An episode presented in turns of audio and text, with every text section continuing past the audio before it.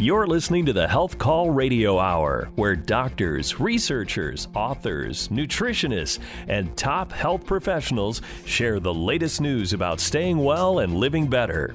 The information you hear today is not a substitute for professional medical advice, diagnosis, or treatment, but it's always timely, credible, interesting, and best of all, there's never a copay. Now, here's your host, health and wellness correspondent Lee Kelso. Thank you so much for tuning in. It is great to have you here. Normally on this program, we focus on feeling your best and aging well, but today, we're going to fast forward to the end of our golden years and take a look at what happens when life slips away through the eyes of a hospice nurse.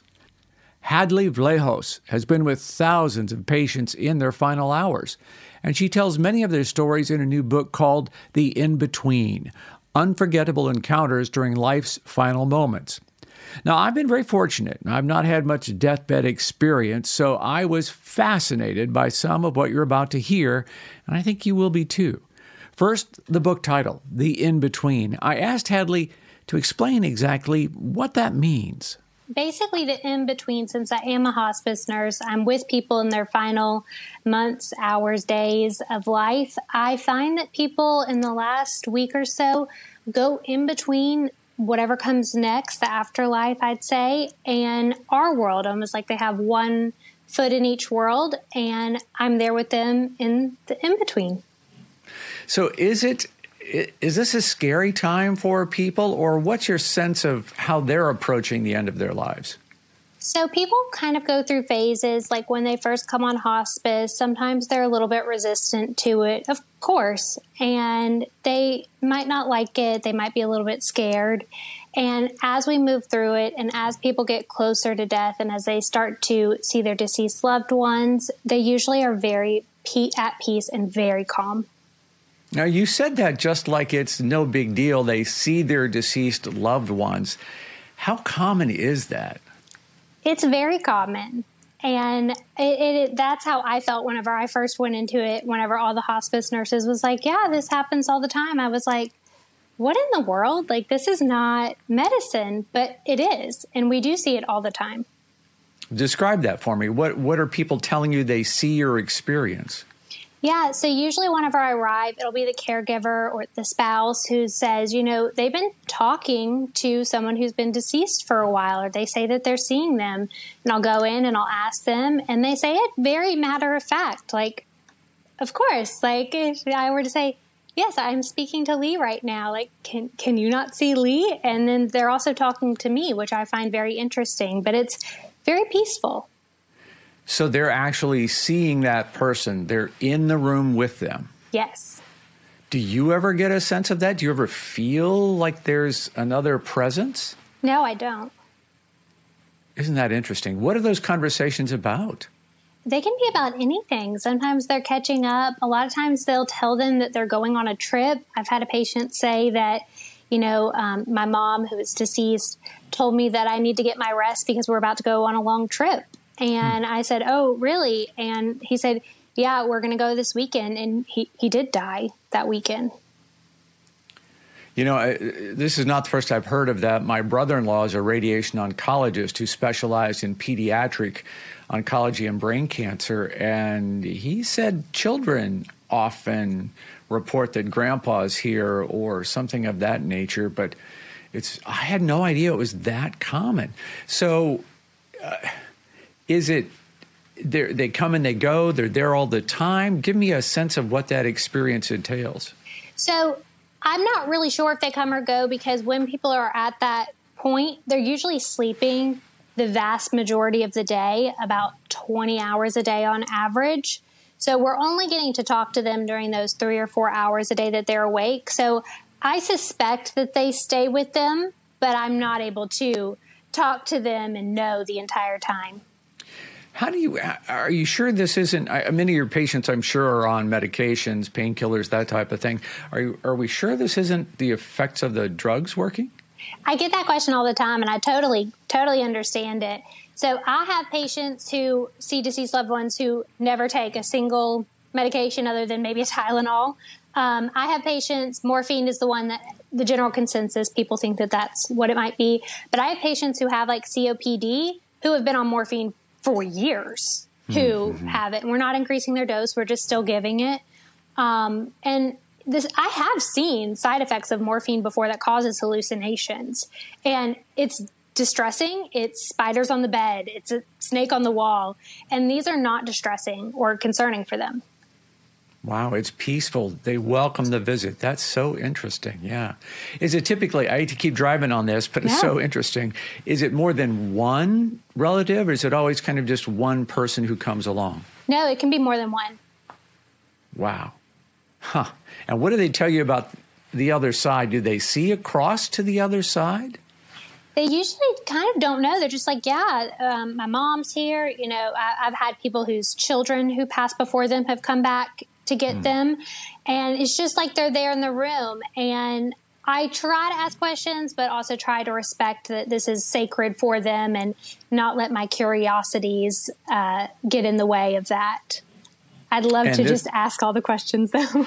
Oh, I know. I'd be so driven. I'd, I'd, I would have to probe. And is there a religious component to this? Do you see this in you know people who maybe aren't all that spiritual? So when I first heard of this, that is what I thought it was. I was like, okay, these people were raised this way, believe this way, and that's what they've been conditioned to think. But no, I've had atheists whose loved ones come to get them. Any and all religions and non-religions, it's all the wow. same. Fascinating. Well, I guess we have that in common and that to look forward to. So, who is your book really for?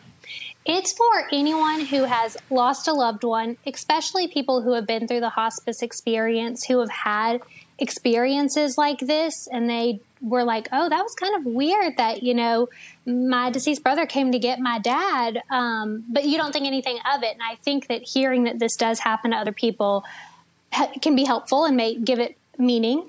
And, you know, anyone who's going through grief or maybe even is scared of death, I think it can really help whenever you really understand that it's not as scary as a lot of people think it is. Yeah, I want to talk more about uh, misconceptions about death. But so, you know, I, from what I read, your your book is interesting. It's a collection of stories of your experiences with various patients over the six years you've been a hospice nurse. Help people understand what that role is and how that's different from your training as a nurse. Yeah, it's very different from my training as a nurse. The biggest thing is that we go to people's homes. Um, for some people, their home is in a nursing home or an assisted living, but we go to them. They're not coming to us in a hospital.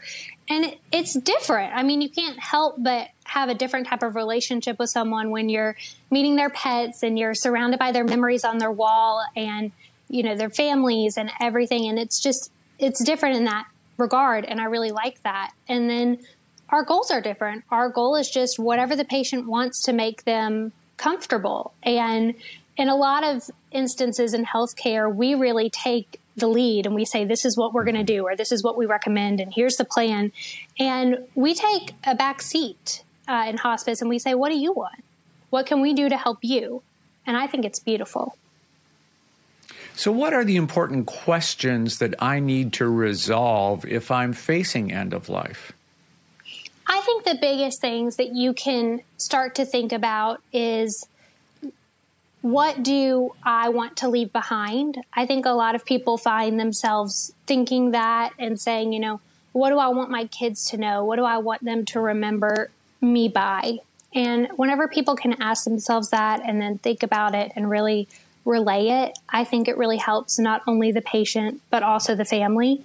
Um, mm-hmm. But in a technical sense, um, having you know your end of life wishes in place is so important. You know, advanced care planning and a power of attorney. It I know it seems so mundane and oh yeah, I'll do that one day. But I mean, I have end of life wishes in writing. I it can make or break an experience for family. Hadley is the mother of two young children, so yes, she has good reason to plan ahead, but I guess then again, don't we all? When we come back, we'll find out whether people face fear as the clock ticks down, and you may be surprised to hear you have more control over when you pass than you'd ever imagine. Plus, how she hopes to make life better for family members caring for a loved one during those important last days. We have more with hospice nurse and author Hadley Vlahos when we come back here on the Health Call Radio Hour.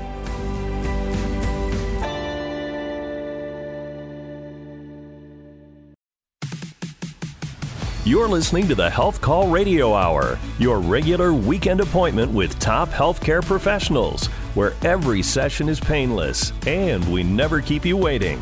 Now, back to health and wellness correspondent Lee Kelso.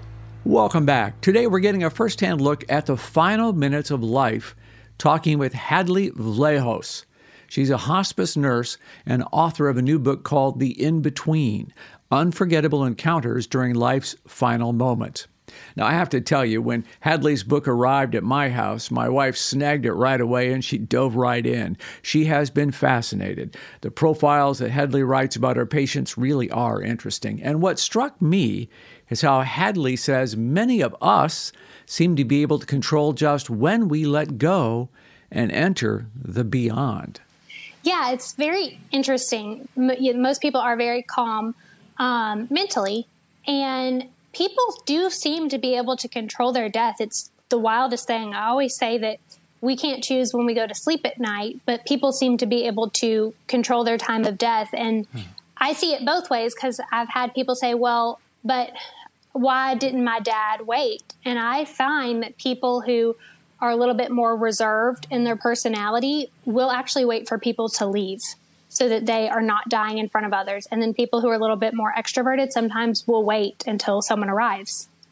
You know, we had exactly that experience. My father in law had a stroke and was in hospice care and he was sedated, medicated the whole way through. And we were with him for somebody was there in vigil, I, I think almost 10 days. And finally, the hospice doctor said, You know, he can't let go if you're still here. So isn't that interesting? You confirm that. It's very that. interesting. It's wow. very interesting. What do people misunderstand about those last moments? A lot of people think that it's very quick.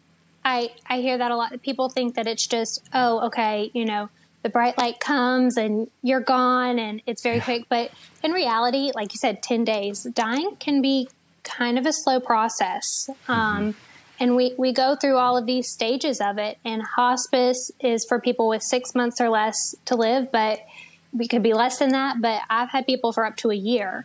And the entire process of dying is really about a month before it actually happens, it when, is when it starts.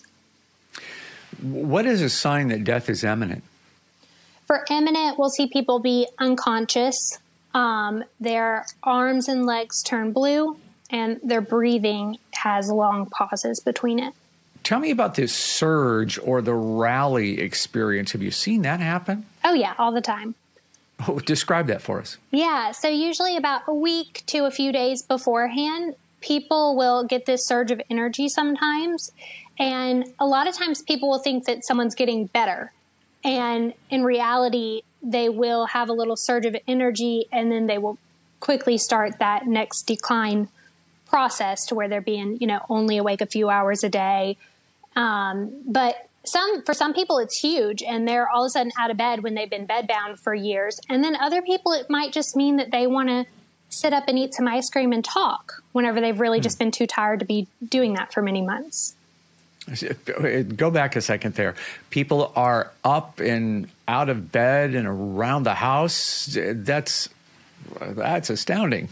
It is. And that happens in a small percentage of people, but it's crazy to see whenever you see. I had one patient who was bedbound for about a year, and um, I came in one day and he was out of bed and he was um, actually playing hide and go seek with his deceased daughter who died when she was little. Wow. He's in my book. Does anything scare you anymore? you know, I wouldn't say it's ever really scary because I see these patients that, you know, I've gotten to know so well and I trust them and they're not scared. So I say, you know what, they're not scared, I'm not scared. Whatever they are going to is obviously peaceful and I think that that's great.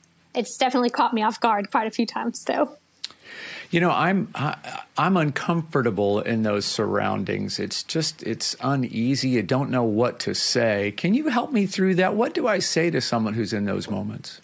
Yeah, I would, you know, the people who are definitely when you're visiting your loved ones who might be on hospice, a big thing that I see is that people will they don't want to talk about it like you said they're uncomfortable so the mm-hmm. patient might try to talk about their upcoming death and they're like well i don't want to think about you dying and they change the subject but we should let people talk about it if they want to. And I have heard that from patients where they're like, I feel kind of alone because no one wants to talk about my death with me. And mm-hmm. I really do want to talk about it. And so whenever those con- those uncomfortable conversations do come up, just let them have that space and don't try to change the subject lean into the discomfort with them. Okay. Is there something you think is important for for the patient to hear from from all of us? A lot of times I'll see patients hold on whenever they're very concerned about um, mainly I'll see it uh, like with the kids, like if they're the last parent alive and all the kids are fighting, um, I'll see them hold on because I think they're concerned about how they'll be. So if you can make amends and just tell your loved one, you know, we're going to be okay. I promise, you know, we, we really are going to be okay. Um, I see that a lot where people are really worried about dying and leaving someone when they're when they're not okay. So giving giving that patient the permission to let go. Yes, exactly. Yeah. So I'm guessing that a lot of what you do not only supports the patient but everyone else in that household. You you really are providing care for everyone in that scenario. Yes, absolutely. And that's a big part of what we do and, and why I love hospice nursing. Tell me about that. What do you how can how, what makes it better for me as a family member around my my my relative who's passing away?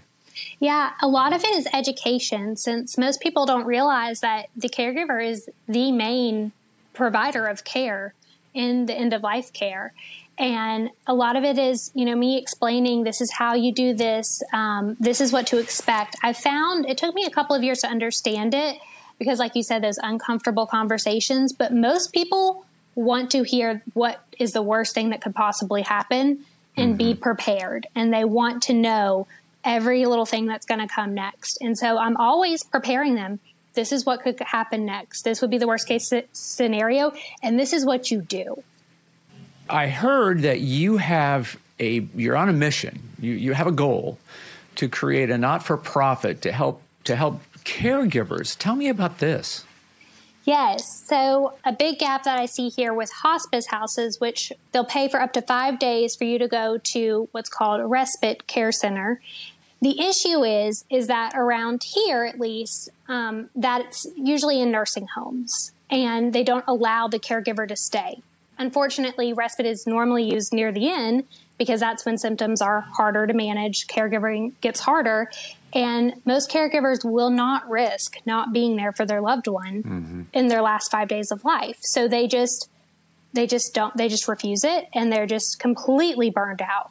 So my goal is to open a nonprofit hospice house where caregivers are welcomed, they're given their own bed, they're given a warm meal, and they're really taken care of. Make that clear for me. So I'm there with my patient, the hospice patient, into this home, and then you're also welcoming in the caregiver to stay with them.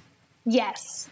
And then my goal is that each patient gets a night where they can invite anyone they want, you know, their family, friends, whoever, sit around a big dining room table. Everyone gets dinner, and there's toast to their life like a living funeral. Mm. Um, instead of, I, I go to a lot of patient funerals, and I always sit there during the eulogies and think, my patient would have loved to hear this. That that's really what I want to do. And again, that website she mentioned is hadleyhouse.org. You can visit there to get a better understanding of her special project and sign up for a newsletter. Eventually, she hopes to have Hadley houses all over the country. Hadley has more than 2 million subscribers on TikTok. She has a YouTube channel of her own where she shares more experiences as a hospice nurse.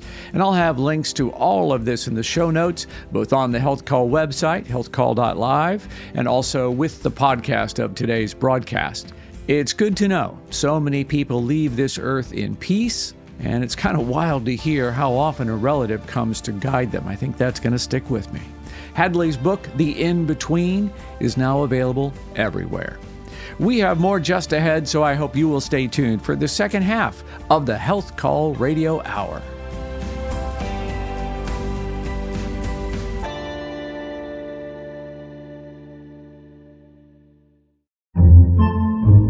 Podcasts by Federated Media.